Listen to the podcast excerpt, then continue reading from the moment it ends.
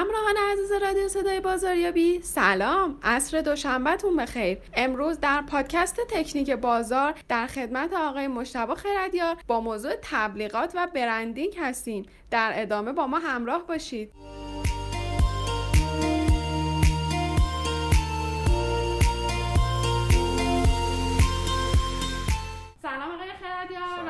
بخیر ممنون از اینکه وقتتون رو در اختیار ما گذاشتید. در ابتدای مصاحبه خودتون رو معرفی کنیم تا سوالا رو با هم پیش ببریم.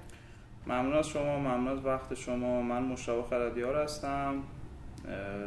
تقریبا فکر کنم مرداد ماه مرداد 1400 میشه 11 سال که تو صنعت تبلیغات و برندسازی دارم کار می‌کنم و الان هم, هم بازم توی آژانس یا آژانسی برای خودمون داریم که کار برندسازی انجام میدیم و اینکه مدرس هم هستم تو چند تا آموزشگاه. منم که باعث افتخار خدمت شما هستم. سپاسگزاریم. مرسی. شما که خودتون صاحب کار کسب هستید و در واقع با پروژه مختلف سرکار دارین دغدغتون توی این حوزه با کسانی که بهتون مراجعه می‌کنن چه چیزیه؟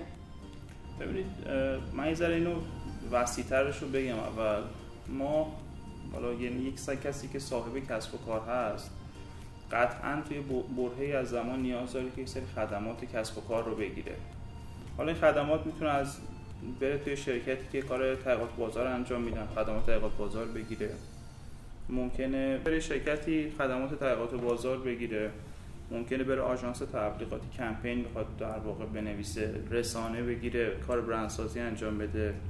ممکنه یه روزی بخواد برای شرکتش یه کوچ یا منتور بگیره نمی‌دونم یه نفر بره آموزش فروش بده به اینا مذاکره بده.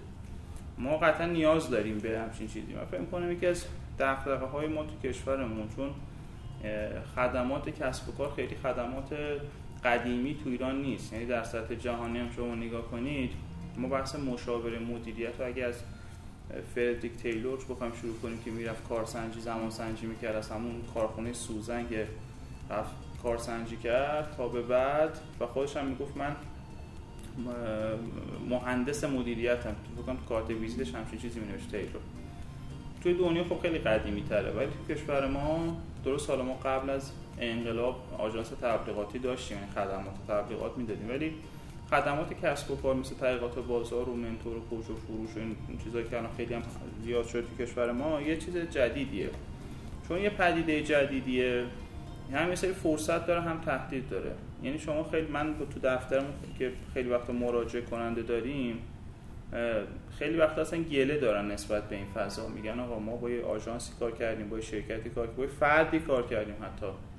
نه این روز اول یه حرفی زد بعد ما وسط پروژه کلی هم هزینه کردیم اون اهدافی که باید بهش می‌رسیدیم نرسیدیم. و میزان گله ها خیلی بالاست. از اون طرف هم فرصته به خاطر اینکه چون ما خیلی خیلی از کسب و کار آشنا نیستن با خدمات کسب و کار. خب یه کسب و کار اگه مثلا شدون تبلیغات خوب انجام بده خیلی میره جلو. یا اگه تو حوزه برندسازی خوب خوب کار کنه خیلی میره جلو. اینی که از این طرف این فرصت هم هست. من فکر کنم ما امروز اگه بتونیم در مورد این موضوع با هم صحبت کنیم که چطور می‌تونیم یه خدمات خوب کسب و کار بگیریم به عنوان صاحب کارفرما. و اون نیازمون رو برطرف کنیم موضوع خیلی خوبیه. فکر کنم خیلی راه کجاست. آخرش هم یه مقدار در مورد اینکه خدمات حالا برندسازی که یا تبلیغات که حالا تخصص خود منه اونو چطور باید در واقع با آژانس همکاری کنیم و قرارداد امضا کنیم. من فکر کنم در مورد این موضوع صحبت کنیم می‌تونه خیلی کمک کننده باشه. دلیلش هم اینه که یه زمانی من میام به خانم خانساری میگم که خانم خانساری من می‌خوام مثلا چه خلاصه کتاب کوری ساراماگو رو به شما بگم خلاصه کتابشو. خانم خانساری برمیگرده به من میگه که که من اصلا خوشم نمیاد آقای خریدیار رمان من تاریخ دوست دارم. من مثلا حوزه تحقیقات بازار درس خوندم اون کتابو دوست دارم بخونم. من این برام قانع کننده است. می‌فهمم که نباید در مورد این براش صحبت کنم.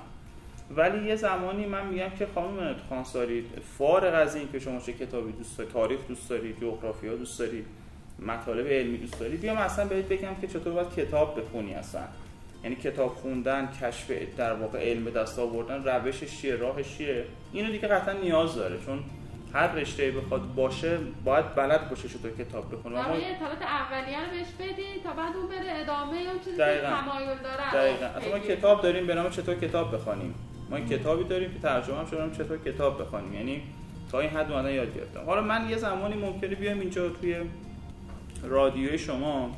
بشنم در مورد برندسازی صحبت کنم. بشنم در مورد ارزش ویژه استراتژی برند تبلیغات صحبت کنم. یه مخاطبی برگرده بگه که که من اصلا نمی‌خوام برندسازی کنم. برندسازی اصلا به درد من نمی‌خوره. اصلا تبلیغات الکیه من یه دیگه شاید لازم دارم. این تفکر هنوز هم هست که تبلیغات خیلی موثر نیست. یعنی خیلی از شرکت های به خصوص سنتی همچنان معتقدن که نه تبلیغات خیلی برای ما مفید نیست. دقیقا. حالا اینم بهش می‌رسیم که اصلا حالا چرا همچین تفکری دارم و اصلا چرا غلطه و بعضی موقع درسته از یه جهاتی درسته بین در صحبت می‌کنیم. ولی اینکه ما برگردیم بگیم که ما چطور باید خدمات کسب و کار بگیریم این چیزی که برای همه هست. چون اون آدمی که به تبلیغات نیاز نداشته باشه شاید به این نیاز داشته باشد که بره با شرکتی که مشاور حوزه مالیه برای حوزه حسابداری و مالیشون شاید بخواد بره مشاور بگیره. اونم یک خدمت کسب و کار. می‌خوام بگم ولی اونو حتما نیاز بشه من فکر در مورد صحبت کنیم خیلی بهتره.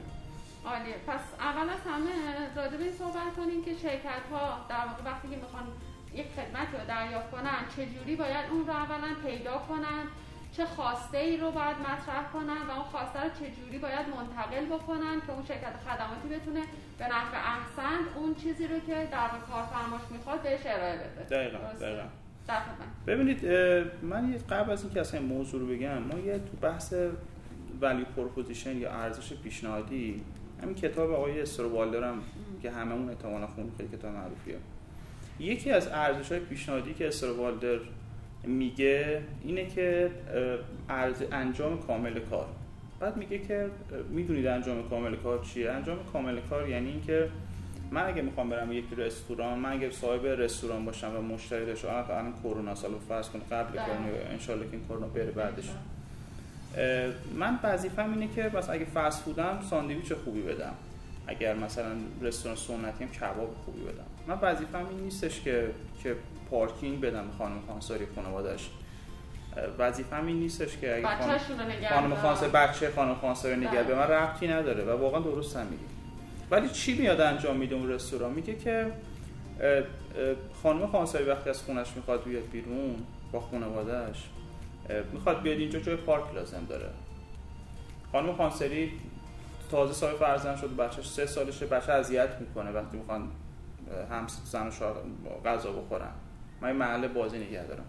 یعنی میاد میگه قبل از اینکه وارد خدمات فرایند خدماتی من بشه حینش و بعدش خانم خانساری و خانم خانساری ها چه کاری باید انجام بده؟ من بیام چند تا بار از دوش اینو بردارم. تفکرش اینه. و به این فرایند میگه انجام کامل کار. من می‌خوام بگم ما قبل از اینکه بریم بگردیم یه نفر رو پیدا کنیم که برندسازی برام انجام بده کمپین بنویسه فروش به ما یاد بده استراتژی بنویسه. اصلا قبلش باید یه کار دیگه بکنیم به نظر من. و بعدش می شود انتخاب آدم همکاری. ببینید اولین چیزی که من خیلی وقتها می‌بینم که همچین مشکلی به وجود اومده اینه که ما اصلا نمی‌دونیم چه چالشی تو سازمانمون داریم که می‌خوایم بریم از این خدمات استفاده کنیم. چون معمولا معمولا اینو من خب من خیلی دوست دارم که یعنی خیلی از هم به تدریس می‌کنن تو آموزشگاه ها هم freelancer مشاوره میدن هم اصلا تو آژانس ها کار می‌کنن تو آژانس مختلف تبلیغات. خب من به واسطه سابقه که دارم خیلی دوست دارم آدم مختلفی رو می‌شناسم تو آژانس ها کار می‌کنن. وقتی که میان عمده درخواستشون اینه یعنی وقتی میان توی به فرد یا به شرکت به آژانس می‌رسن میگن که ما می‌خوایم کاری کنیم که فروشمون بره بالا. میزان فروشمون الان خیلی پایین بعد برمیگردی میگی که خب فروش بره بالا خیلی چیز کلیه. ببینید من این نکته به شما بگم. تمام تبلیغات استراتژی برند نمی‌دونم همه اینا ابزار برای شما. یعنی همه اینها کنار هم دیگه به فروش منجر میشه. حتی شما خیلی جالب من مقاله چند وقت پیش میخوندم تو Harvard Business Review HBR خیلی جالب. می‌گفت همین نیروی فروش تو دنیا دیگه اصلا کارشون فروش نیست. کارشون اینه که با مخاطب در ارتباط اون touch point هستی اون frontline هستن و حین با اینا نظرسنجی می‌کنم نیازاشون رو می‌گیرم می‌پرسم میدم به واحدهای بالاتر که مثلا تو حوزه طراحی محصول خدمت استفاده کنم یعنی فروش که شما خب یه کار انجام بدی فروش انجام میشه. درست؟ می‌خوام به شما بگم فروش مجموعه از اتفاقی که وقتی میفته شما یه فروش خوبی دارین یعنی شاید تبلیغات خوبی داشته باشی شاید نمی‌دونم خدمات خوبی بدی محصول خوب باشه. پس من وقتی که برمیگردم میام یک خدمات کسب و کار می‌خوام بگیرم و اولین جمله اینه که می‌خوام فروش بره بالا این مشخصه که من به عنوان صاحب کسب و کار انقدر تنبل بودم. نرفتم ببینم آقا من چه مشکلی دارم که اومدم پیش خانم خانساری میگم آقا این کاری کن فروش من بره بالا.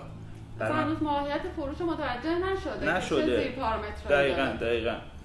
ما فکر کنم عید روز آخر یعنی اسفند ماه بود همین اسفند ماه سال 99 یه شرکت دارویی دو تا نماینده اومدن دفتر ما. صحبت کردن برای کار برندسازیشون و گفتن که فکر کنم تیر همین 1400 می‌خواستن کاری نماینده شرکت آلمانی بودن که تو ویتامین کار می‌کنن نه دارو به معنی دارویی که ویتامین می‌خواستن تولید کنن. نماینده اون شرکت آلمانی هم بودن. و خیلی با عجله کار کنیم و اینها. من یادمه که مدیر عاملشون یه هندی بود که اصلا تو ایران هم نبود. هر چند وقتی با توی دبی مستقر بود. با واتساپ با هم صحبت کردیم. بعد گفتش که آقا من حاضرم حتی تو خود ایدم شما شبای در مورد حسابتون رو بدید. من پولم میریزم کار شروع کنم این ساعت ها ما هم پروپوزال آماده کردیم. هم پروپوزال برندسازی بود هم پروپوزال تولید محتوا. چون ما که کار من تولید محتوا انجام دفترم. بعد براش فرستادیم و دید بعد زنگ زد به ما دوباره تو واتساپ به صورت تصویری. گفتش که آقا من okay ام خیلی برنامه خوبی خیلی طرح خوبی شما پیش بینی تو اینه که فروش ما چقدر میره بالا وقتی این پروژه رو انجام بدیم. خب؟ و یه سخن به شما میگم من تجربی حالا این خیلی scientific و علمی نیست تحقیق نکردم. معمولا آدمایی که این نگاه رو ندارن یا با ما معمولا قرارداد نمی نویسن یا می نویسن پروژهش خوب نمیشه ما خیلی معمولا نمی نویسیم مثلا با اینا قرارداد این کار نکنیم. همون تعداد محدود کار کنیم ولی درست باشه برام خیلی ارزشمندتره. می‌خوام به شما بگم ما وقتی مدیر کسب و کار هستیم فقط وظیفمون نیست که استخدام کنیم آدم ها رو نمی‌دونم حقوقشون بدیم خط مش برای اینها در کنیم. ما باید یه آرزه یابی اول انجام بدیم تو مجموعمون آیا ما چه مشکلی داریم که اومدیم یک خدمات کسب و کار بگیریم؟ منابع انسانی ما مشکل داره. ما بچه‌مون مذاکره بلد نیستن. تبلیغات ما کمه. محصولاتمون اصلا مناسب نیست. ما حاضر نیستیم این کار رو انجام بدیم به عنوان مدیر کسب و کار. و انتظارمون هم اینه که وقتی به یه آژانسی مراجعه می‌کنیم به یه فردی مراجعه می‌کنیم اون بیاد همه کار رو برای ما انجام بده.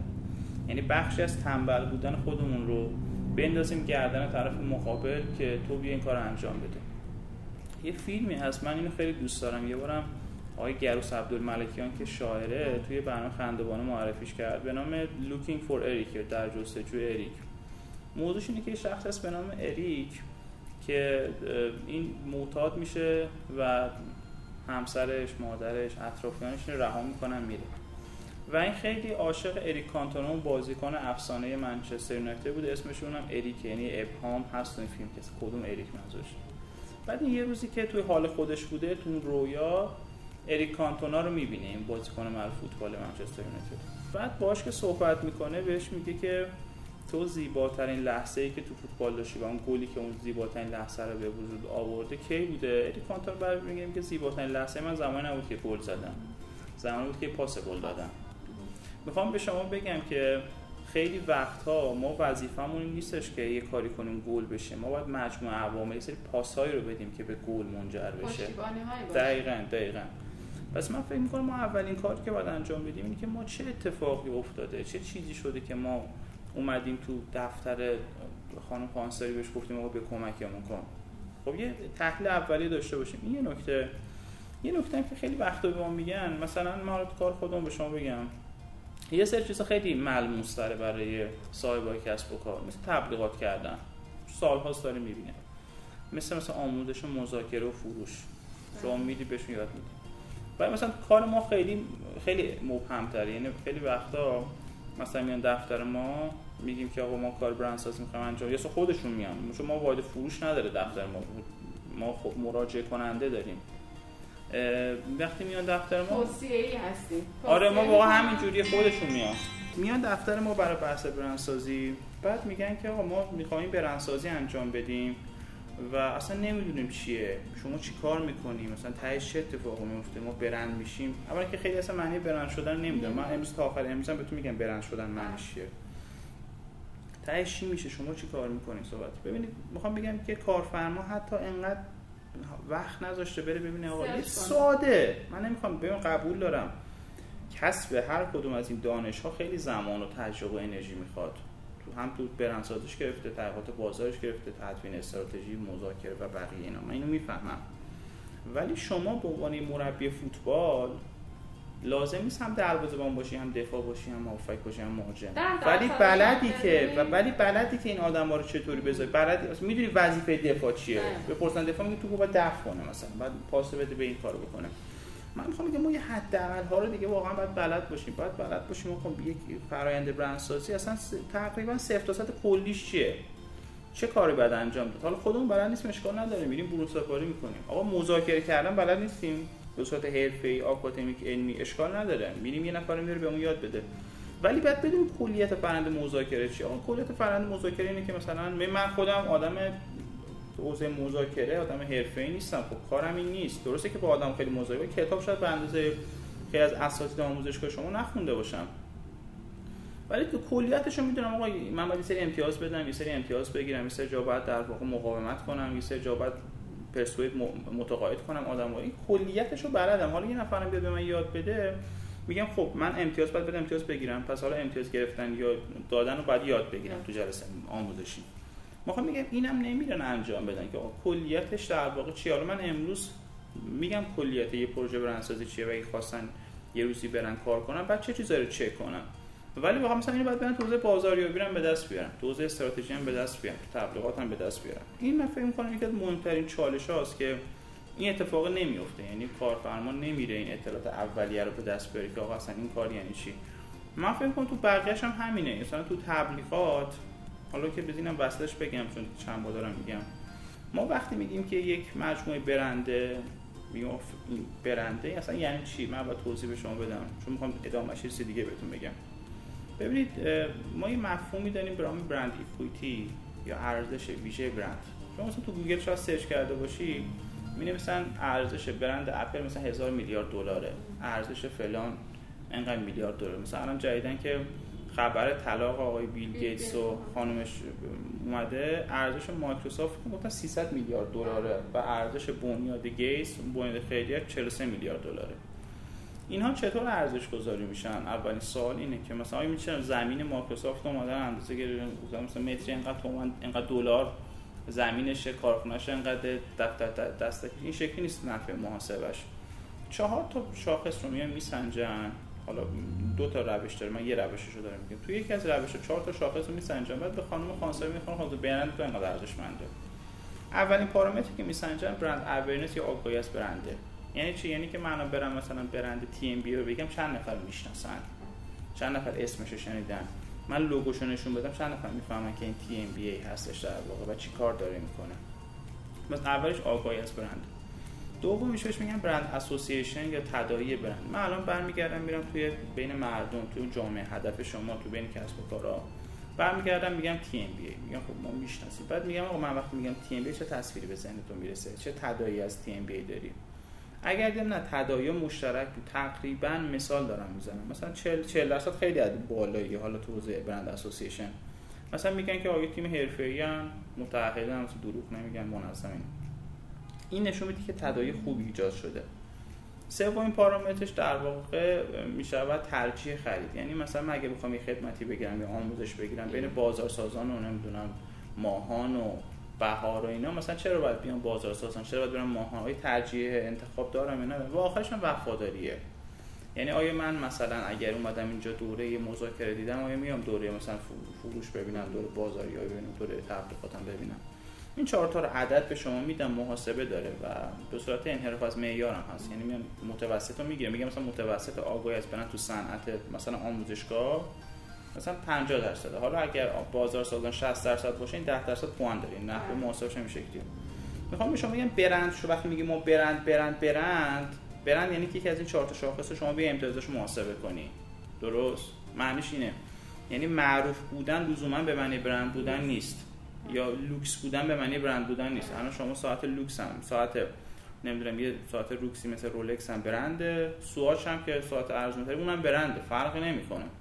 خب ما این تعریف ساده رو نرفتیم بخونیم که ببینیم برند بودن یعنی چی. چون خیلی وقتا مثلا توی جلسه حالا مثلا توی حتی سر کلاس ها یا سر بعضی جا من می‌بینم میگن که آقا شما فکر کنم باید کار برندسازی انجام بدی یا اگه به من برمیگرده میگه آقا خرید نه ما الان فعلا تصمیم گرفتیم بیلبورد نزنیم که کار برند بهش میگم تو اصلا می‌تونی برندسازی یعنی چی که حالا میگی بریم بیلبورد بزنیم. بیلبورد آخرین مرحله است. اصلا برندسازی قبل شما من چند گام اساسی برداریم. میگه برند یعنی همین دیگه. من بی تبلیغات می‌کنم بیلبورد می‌زنم معروف میشم میشم برند. خب؟ می‌خوام بگم ما یه کار ساده نرفتیم انجام بدیم که بابا اصلا برندسازی یعنی چی؟ اصلا من وقتی میگم برند شدم یعنی چی شدم اصلا؟ ببینید ما الان business هایی رو داریم که شاید اصلا به هزار نفر از این مردم سطح شهرم بگیم کسی نمیشناستش ولی تو صنعت خودش بسیار معروفه بسیار شناخته شده است. ولی واقعا برنده. معروف شدن مشهور شدن یکی از شاخص brand awareness یه شاخص برندسازی آره میزان آشنایی آگاهیه ولی همش که اون که نیستش که. می‌خوام به شما بگم که ما وقتی خودمون نمی این کار نمی کنیم تقریبا هر جمع‌بندی صحبت ما وقتی این کار نمی کنیم عملا داریم به طرف مقابلمون فرض کنیم ما به طور شرکت بدی خوردیم به طور آدم خیلی ناجوری خوردیم به طور آدمی خوردیم که مشاور کسب و کار آدم خوبی نیست. می‌خواد مثلا تیغ بزنه ما رو. ما خودمون عملا داریم فرصت رو بهش میدیم که آقا سر من کلا بذار. با عدم آگاهی. با عدم آگاهی. خب اونم میاد اینجا چهار تا جلسه بر شما می‌ذاره چهار تا به برگه به شما میده چهار تا کار می‌کنه میگه خب بیا من کارم انجام میدم. و شما می‌بینید هیچ اتفاقی نیفتاد که چی شد؟ همشون پس بدن یا همه مثلا اگه خوب باشه میگه همه خوبن. بخوام بگم ما یه بخش عمده از این قضیه مشکل خود ماست. ما وقتی نمیریم تحقیق انجام بدیم تعاریف اولی اصلا ما چی می‌خوایم؟ چه اتفاقی بیفته؟ این فرصت عملا میدیم که طرف مقابلمون این کار انجام بده. دکتر درگیر تو تعریف برندشون میگن که مشهور مقبول شدن. دقیقا. یعنی علاوه بر اینکه شما مشهور باشید باید مورد پذیرش هم واقع بشید. وقتی مورد پذیرش باشید قطعا وفاداری رو دارید قطعا توصیه می‌کنید به جاهای دیگه. آره یکی از ویژگی‌های خوب آقای درگی به نظر من خیلی هم هم خلاصه است همین که آقای درگی یه تبوزوی داره که نمیاد خیلی اصطلاح علمی رو به کار بره خب آقای درگی می‌تونه مثلا حالا بیاد بگه که مردم می‌دید برند یعنی چی؟ یعنی اورنس اسوسییشن میاد خیلی با زبون ساده تر میگه که همه متوجه بشن و فکر کنم خیلی آره ساده سازی آقای دکتر. درگیه و ویژگی خیلی مهمی هم هستش. اینو حالا این بخش اول صحبت رو جمع بندی کنم. پیشنهاد اولم اینه که ما اول یه آرزویابی اول برای آرزویابی هم لازم نیست کسی از بیرون بیاریم. خوبه از بیرون یه نفر رو بیاریم. یه آرزویابی اولیه.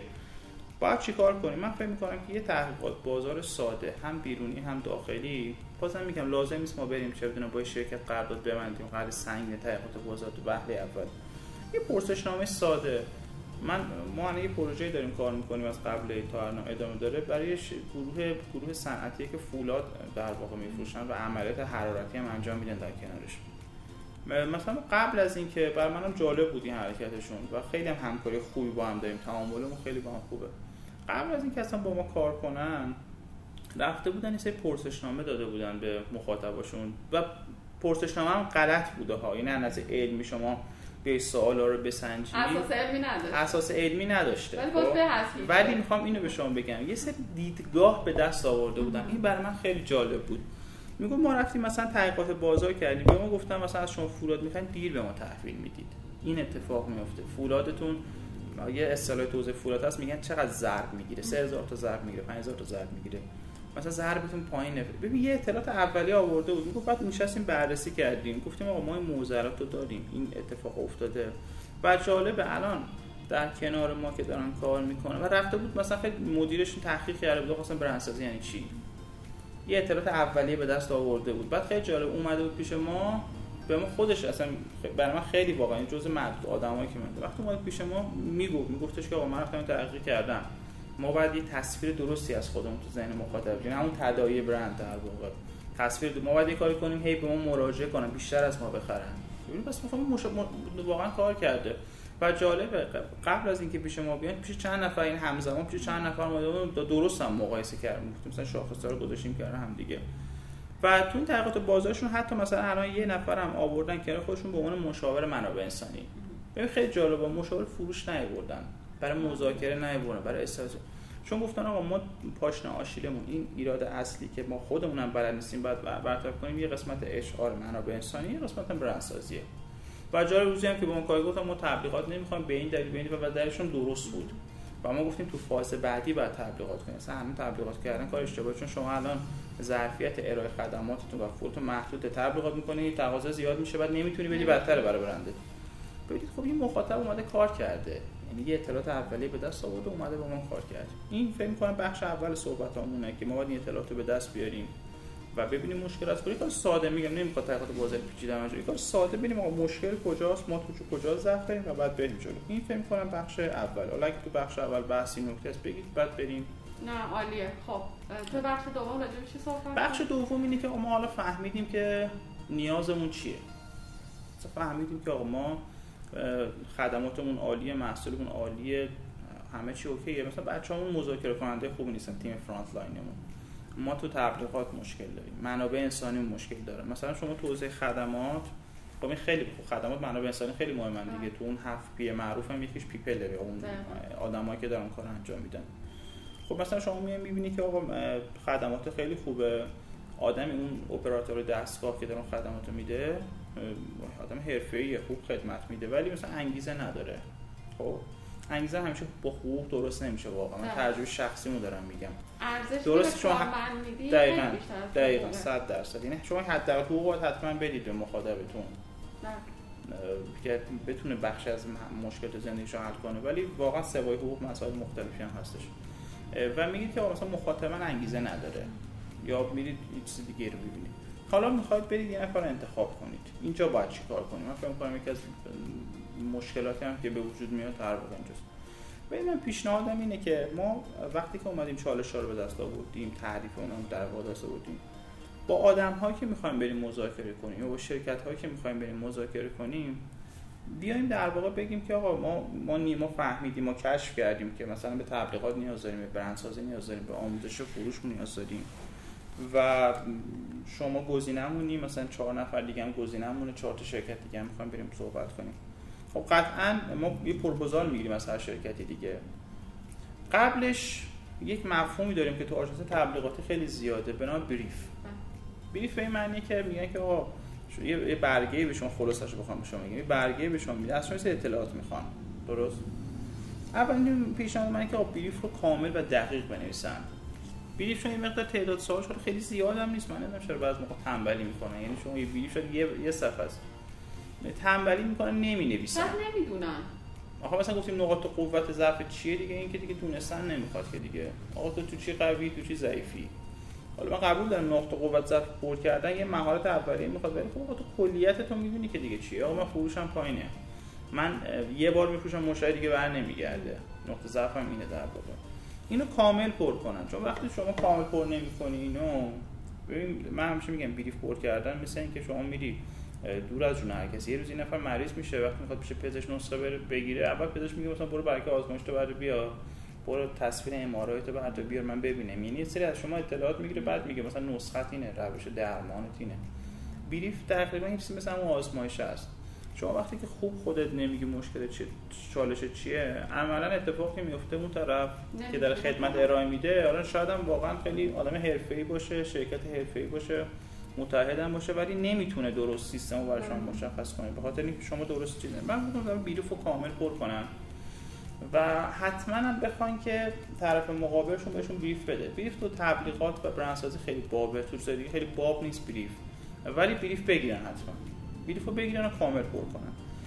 و نکته بعدی که می‌خوام بگم اینه که سعی کنن وقتی که توی پروپوزال می‌گیرن و وقتی دارن مذاکره می‌کنن با شرکت مقابلشون حتما و حتما ازش بخوام بگن که آقا okay تو می‌خوای برندسازی انجام بدی. بگو گام اولش چیه؟ بگو گام دوم چیه؟ بگو گام سوم چیه؟ بگو گام چهارم مرحله دقیق به من بگو. توجیه کن مرحله واسه من. این یک. دو آقا تو گام اول تو گام اول چه اکتیویتی هایی باید انجام بشود؟ مثلا ما گام اولمون توسعه برندسازی حالا سه اون آموزشی که میدیم گام اول همیشه پژوهش بازاره. درست؟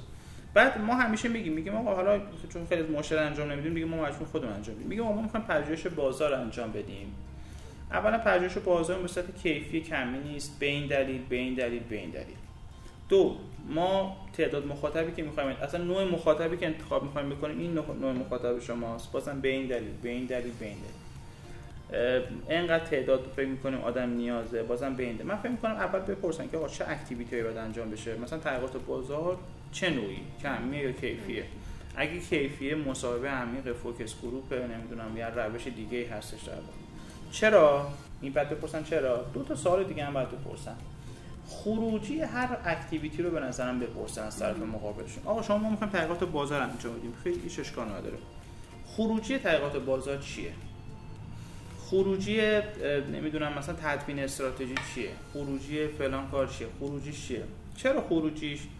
ببینید یکی از مشکلاتی که معمولا توی ببین چون خدمت مثل محصول قابل measurement نیست دیگه.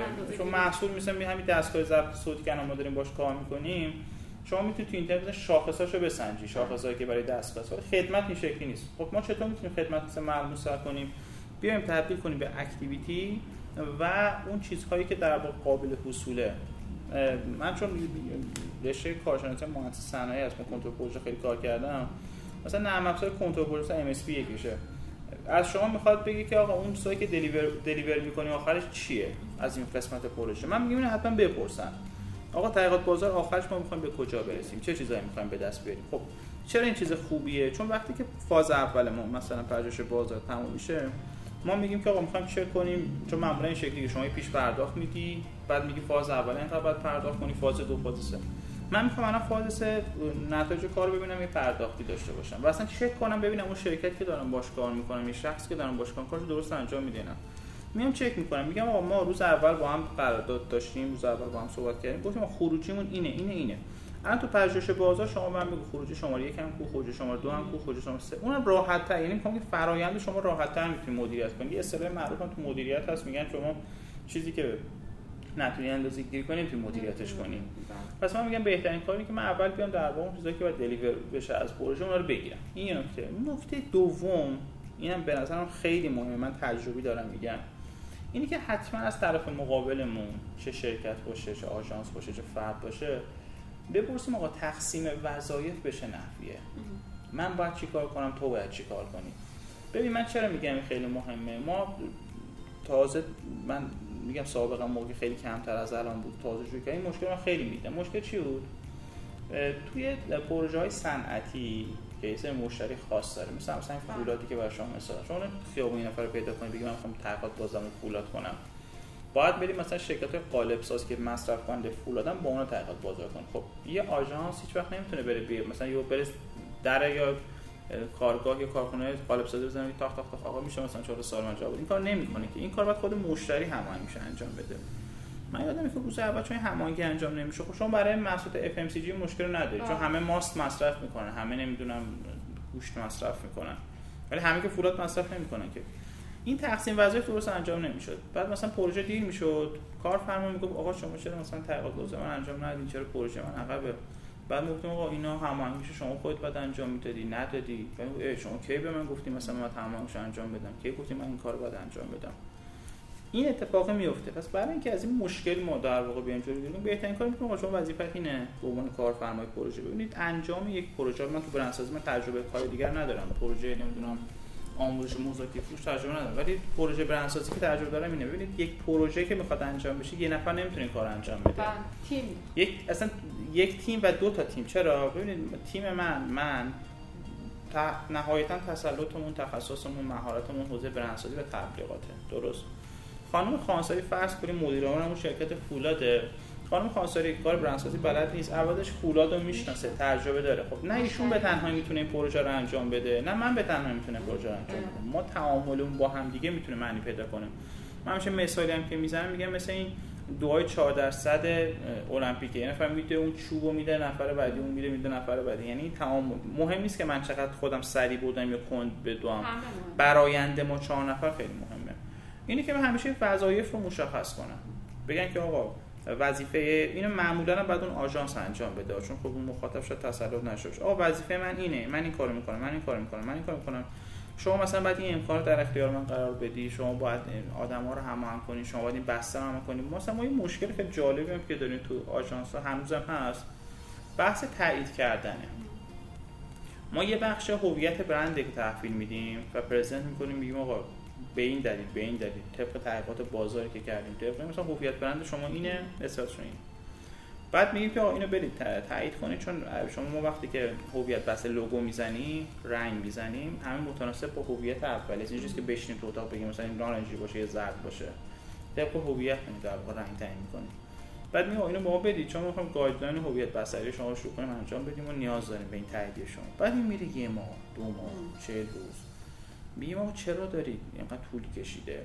میگه آقا داریم همه با هم دیگه بررسی می‌کنیم همه داریم نظر میدیم روش. چرا به دیر به جمع بندی می‌رسن؟ یه دلیل اصلیش اینه که روز اول اون اکتیویتی ها و اون خروجی ها نشستن بررسی کن آقا هویت بندی که شما بندی چه خروجی باید داشته باشه؟ آقا خروجیش اینه اینه اینه. اگه روز اول ما میشستیم بررسی انجام می‌دادیم امروز که هویت اون از طرف آژانس گرفتیم خیلی راحت‌تر می‌تونستیم تاییدش کنیم. پروژه‌مون هم 40 روز به تاخیر نمی روز خیلی زیاد توی پروژه برنامه‌ریزی پروژه‌مون 40 روز به تاخیر نمیافتاد. چون ما نرفتیم اون کارو کنیم امروز باید بریم 10 نفر این هویت رو نشون بدیم. بگیم اون هویت خوبه یا بده؟ درست نمیشن که بعد سرمون می‌خوام کلا بزنیم. نه هویت هویت خوبیه. پس روز اول اگه بشینیم دقیق این کارو بکنیم بدونیم آقا ما چه خروج چه انتظاری از هویت داریم راحت می‌تونیم کار انجام مثلا تاییدیه یا مثلا یکی از اینا خیلی بدتره تو تاییدیه های بصریه. مثل لوگو. خیلی خیلی تصورشون اینه مردم ما درست لوگو یه بخشش هنری سلیقه است اینو من قبول دارم. ولی یه بخش عمدهش برمیگرده به هویت برند شما. اینکه رنگ من چی باشه سلیقه ای نیست. شما نمی‌تونی بگی من بنفش من به عنوان طراح گفتم بنفش باشه بهتره. شما باید شخصیت برند اگه مثلا با مدل جنیفر آکر شخصیت برند طراحی کردی یا مدل archetype طراحی که فرق نمی‌کنه. خروجیش یه سری رنگای مشخصه برندی که مثلا اگه شخصیتش طبق archetype با ruler باشه شما می‌تونی زرد بذاری. رنگ به اصطلاح میگن sharp نمی‌تونی استفاده کنی. رنگ های تیره مشکی معمولا خیلی استفاده می‌کنن. برندهایی که مثلا archetype هستشون magician ه معمولا بنفش رنگ های در شکلی استفاده می‌کنن. یه یه پارامتری داره. اینجوری که دل لوگو همچنین. من چه concept ی رو لوگو من می‌خواد ارائه بده؟ مثلا چه logotype باشه چه در واقع sign باشه. می‌خوام به شما بگم که اینجوری نیستش یعنی یه background داره. ولی حالا حتی قسمت سلیقش هم چیز کنی مثلا من یادم میگه لوگو به یه مشتری داده بودیم سه سال پیش بود. به خانومش نشون داد به دخترش نشون داد. ده نفر نشون داد. گفت مثلا دخترم میگه یه ذره اینجاشو عوض کن بابا دختر تو چه می‌دونه که اصلا موبایلش این لوگو طراحی کرد یه ذره همچین مشکلاتی هم فکر می‌کنم که اگه روز اول مشخص بشه هر کسی وظیفش چیه و تو چه زمانی باید این وظیفه رو انجام بده پروژه خیلی سریعتر و با کیفیت تر میره در واقع جلو. این هم قسمتیه که ما تو حوزه انتخابیم این از مخاطبم بخوام. حالا یه سری چیزا هم از کلیه دیگه رزومه اون آژانس رو دیدن نمی‌دونم توی مذاکرات حالا یه چیزی هست. من اینو نمیگم مهم نیست مهم هست ولی یه مقدار یه بایاس در واقع ذهنی. ما یه پدیدایی داریم تو تصمیم گیری. بهش میگن هالو افکت یا اثر حاله ای خب ببین اثر حاله کلیتش اینه که من مثلا با خانم خانساری صحبت می‌کنم جلسه مذاکره با هم داریم. من می‌خوام بهش چیزی بفروشم من می‌خوام مثلا دستگاه ضبط صوت رو بهش بفروشم. توی جلسه حس خوبی براش ایجاد می‌کنم لبخند می‌زنم حس خوب تو خانم خانساری ایجاد میشه. خانم خانساری از این حس خوب منو منتقل می‌کنه به دستگاه من میگم بس دستگاهش نمی‌تونم دستگاه خوبش میگن حالا افکت تقریبا مفهوم میشینه. و خیلی مهمه من قبول دارم. تو جلسات مذاکره ما همیشه به بچه های دفترمون هم میگیم خودم سعی می‌کنم کار انجام بدم. مثلا اخ نکنیم حس خوبی. من همیشه میگم آقا درست مخاطبمون نسبت به بعضی مسائل اطلاعات نداره. ولی دیگه شما هم ادعای عقل کل بازی در نیارید. فکر نکنید که علامه دهری دیگه همه علوم برندسازی تو ذهن شماست. نه ما هم خیلی بی سوادیمون بیشتر از دانشمونه. مثلا لبخند بزنیم حس خوب ایجاد. این حس خوب باعث میشه که شما اون خدمات رو راحت تر امضا کنید یا بخرید. یه اشکالی هم داره. خیلی وقتا این حس خوبه باعث میشه ما از این سری نکات اصلی قافل بمونیم. من مثلا من یه استادی دارم حالا اسمش هم نمی‌برم چون می‌خوام یه قسمت بعدش رو بگم. ایشون اخلاق خوبی نداره. خوش اخلاق نیست. ولی تو کار خودش من بعید می‌دونم مثلا توی ایران حداقل کسی بتونه به ایشون برسه. خیلی قویه واقعا تو حوزه‌ای که داره کار می‌کنه. واقعا آدم خیلی قویه.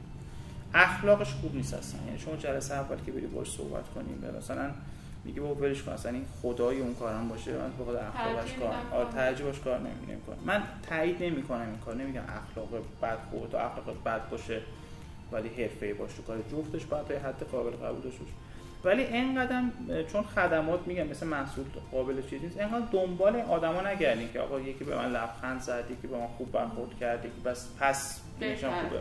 آره یه مقدار اگه نفر بد اخلاقی می‌کنه اشکال نداره بد اخلاقش تحمل کنی. ولی ببینیم آقا حرفش چیه؟ خروجی حرفش چیه؟ این خیلی زیاده. من دارم میگم تجربهمه. مثلا خیلی وقتا آدمایی که میان تو در مثلا یکی از اتفاق جالب تو آژانسمون رو بگم. آدمایی که دفتر ما میان معمولا همیشه اول انتخابشون ما نبودیم. این برای من خیلی جالبه. یه جای دیگه رفتن کار خراب شده بعد میان دفتر ما. خب واقعا یه روزم می‌خوام بشینیم با بچه‌ها تحقیق کنیم. آره. آره ما احتمالاً ما مثلا ما هم بعد یه مقدار تو برند اورنسمون کار کنیم که مخاطب بیشتر بدونه. ولی یه خوبی هم داره مخاطب با تجربه میاد همیشه آژانس ما یه تعامل خیلی بهتری. بعد میگیم که خب بالاخره دوستان دیگه همکار ما من من زیر آب نمی‌زنم. میگم که مثلا از این نفر ناراضی باشه بیاد دفتر ما. میگم آره من آژانس فلان نمیشستم اینا مثلا بدن. همیشه میگم تو مشکل داشتی. تو حتما یه کار انجام ندادی. اما بس اینکه خواسته رو درست منتقل آره تو تو احتمالاً درست منتقل نکردی. اونا مثلا من می‌شناسم شما آدم خوبی هم. ولی چیزی که به من میگن خیلی به من میگن خیلی جالبه خانم خانسه. مثلا بعد میگن میگن آره رفتیم دفترشون خیلی شیک بود دفترشون تر تمیز بود برخورد خوبی منشی آوردن خیلی با ما خوب برخورد کرد پذیرایی همه چی عالی بود. ما همون لحظه متوجه نش... نشدیم مثلا نفهم چی شد یه قرارداد امضا کردیم بعد رفتیم جلوتر. روزای اول خیلی خوب بود بعد به مشکل بودیم بازم تاکید می‌کنم حتما اگر حالا این قسمت هم با دوستانی که حوزه آژانس دارن حتما باید برخوردشون OK باشه. اصلا اتمسفر آژانس خیلی مهمه. خودش شما آژانس ایران خیلی با کلاسن بله. شما بری خیلی فضای تر تمیزی دارن. خیلی مهمه. ولی به مخاطب از این سمتش میگم آقا اینا رو هم یه ذره بذار کنار. واقعا رفتی دیدی برخورد عالی فضای فضای آژانس خیلی آره اینو OK باشه. آقا دست نه نکنی که پذیرای خوب کنین لبخند دمتون گرم. مرسی. خب حالا بگو مثلا چی انجام میدین این یه قسمت و قسمت آخرم هم که بخوام در واقع بحثم رو جمع بندی کنم یه اتفاق خیلی مهمه. ببینید اگر ما یه دقیقه بریم سابقه مشاوره مدیریت سابقه آژانس ها یا سابقه هر چیزی در واقع بررسی کنیم یه نکته خیلی مهمی وجود داره. فرض کنید ما امروز من مشکل برندسازی دارم. خانم خانساری میگم مثلا پرفکت شماره یکی ایرانه. من برمی دارم می‌برم تو شرکت خودم میگم که خانم خانساری برای من تبلیغات انجام بده برندسازی کنی هر کار دیگه. یادم باشه خانم خانساری و خانم خانساری ها اگر بهترین باشن پرفکت باشن ولی آخرش مسئولیت اجرای برنامه با خود من کارفرماست. ببین این من اینو با واسطه از آقای دکتر روستا شنیدم. خب امیدوارم هر جا هستم سلامت باشم آقای دکتر روستا. آقای دکتر روستا من میگم من از زبون خودشون نشنیدم یه واسطه به من اینو گفت. آقای دکتر روستا گفته من می‌خوام این دفعه دیگه لقمه رو قشنگ بجام بذارم دهن کارفرما ببینم این قورت میده یا نمیده. یا انتظار داره که اونم قورتش هم من براش انجام بدم.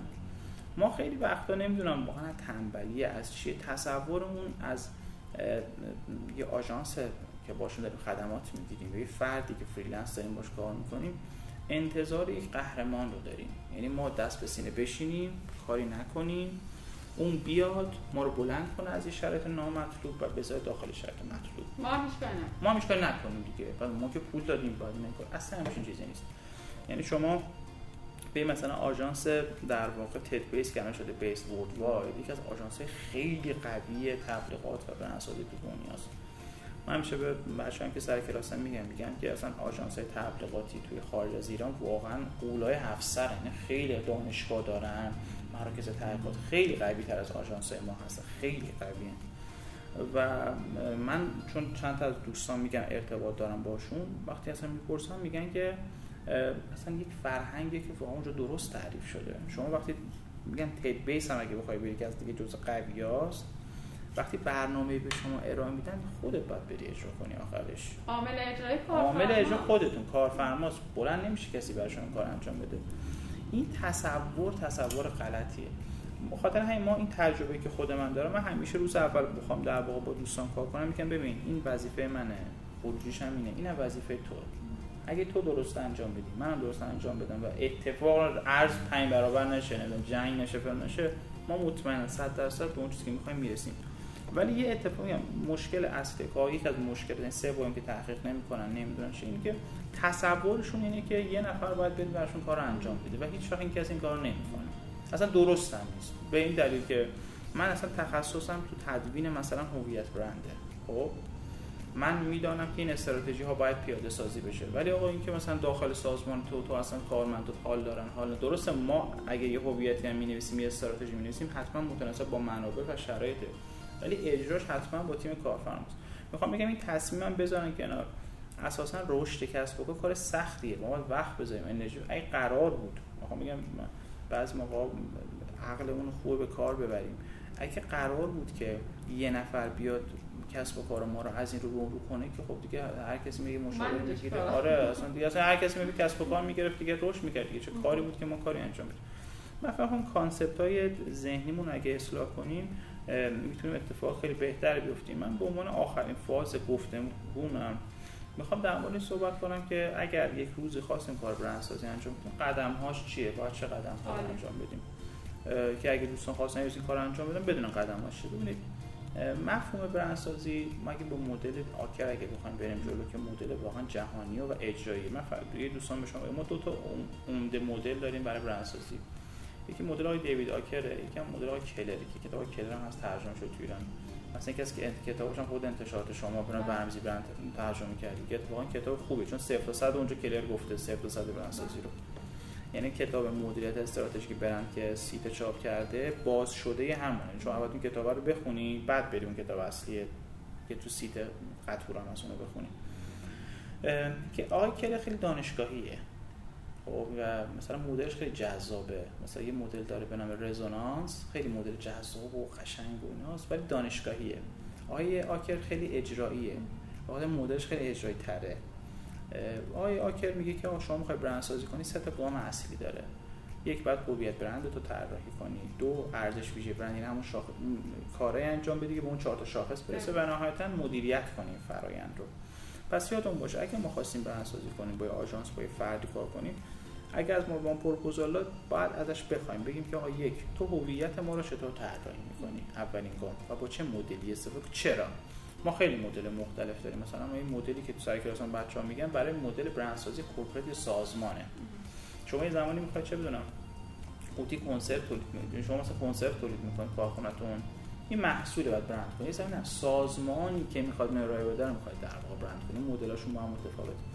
پس اولین چیزی که ما باید از طرف مقابلمون بخوایم اینه که آقا شما از چه مدل هویتی استفاده می‌کنید؟ چرا؟ اینو باید بخوایم. دو برای اینکه ارزش ویژه برند ما یعنی اون چهار تا شاخص بره بالا شما چیکار می‌کنید برای ما؟ آیا شما استراتژی می نویسید برای محصول ما؟ آیا برای حوزه ارتباطات ما؟ برای سیستم توزیع ما استراتژی می نویسید اینها؟ و قسمت آخر ولی با خود مدیر اون کارفرما یعنی مدیریت کردن شرکت. ولی آژانس باید بهش یاد بده مدیریت کردن رو. پس من خیلی خلاصه گفتم فقط چون بعض زمانم کمه. قدم اول هویت برند باید طراحی بشه بعد برند ایکویتی ارزش ویژه برند و نهایتا مدیریت کردن این فرایند آموزش شده بشه. ما اگر رفتیم یه جا این سه تا پارامتر به ما نگفتن یا در واقع ارا اصلا صحبتی ازش نشد یا دلیلش رو به ما نگفتن. آقا هویت چرا با فلان مدل چرا با فلان مدل نه؟ باید یه مقدار شک کنیم نسبت به خدماتی که می‌خوایم امیدوارم بحث بحث مفیدی بوده باشه و استفاده کنم سپاس از اینکه وقتتون ما دادید. ممنون. مرسی. موفق باشید. مرسی.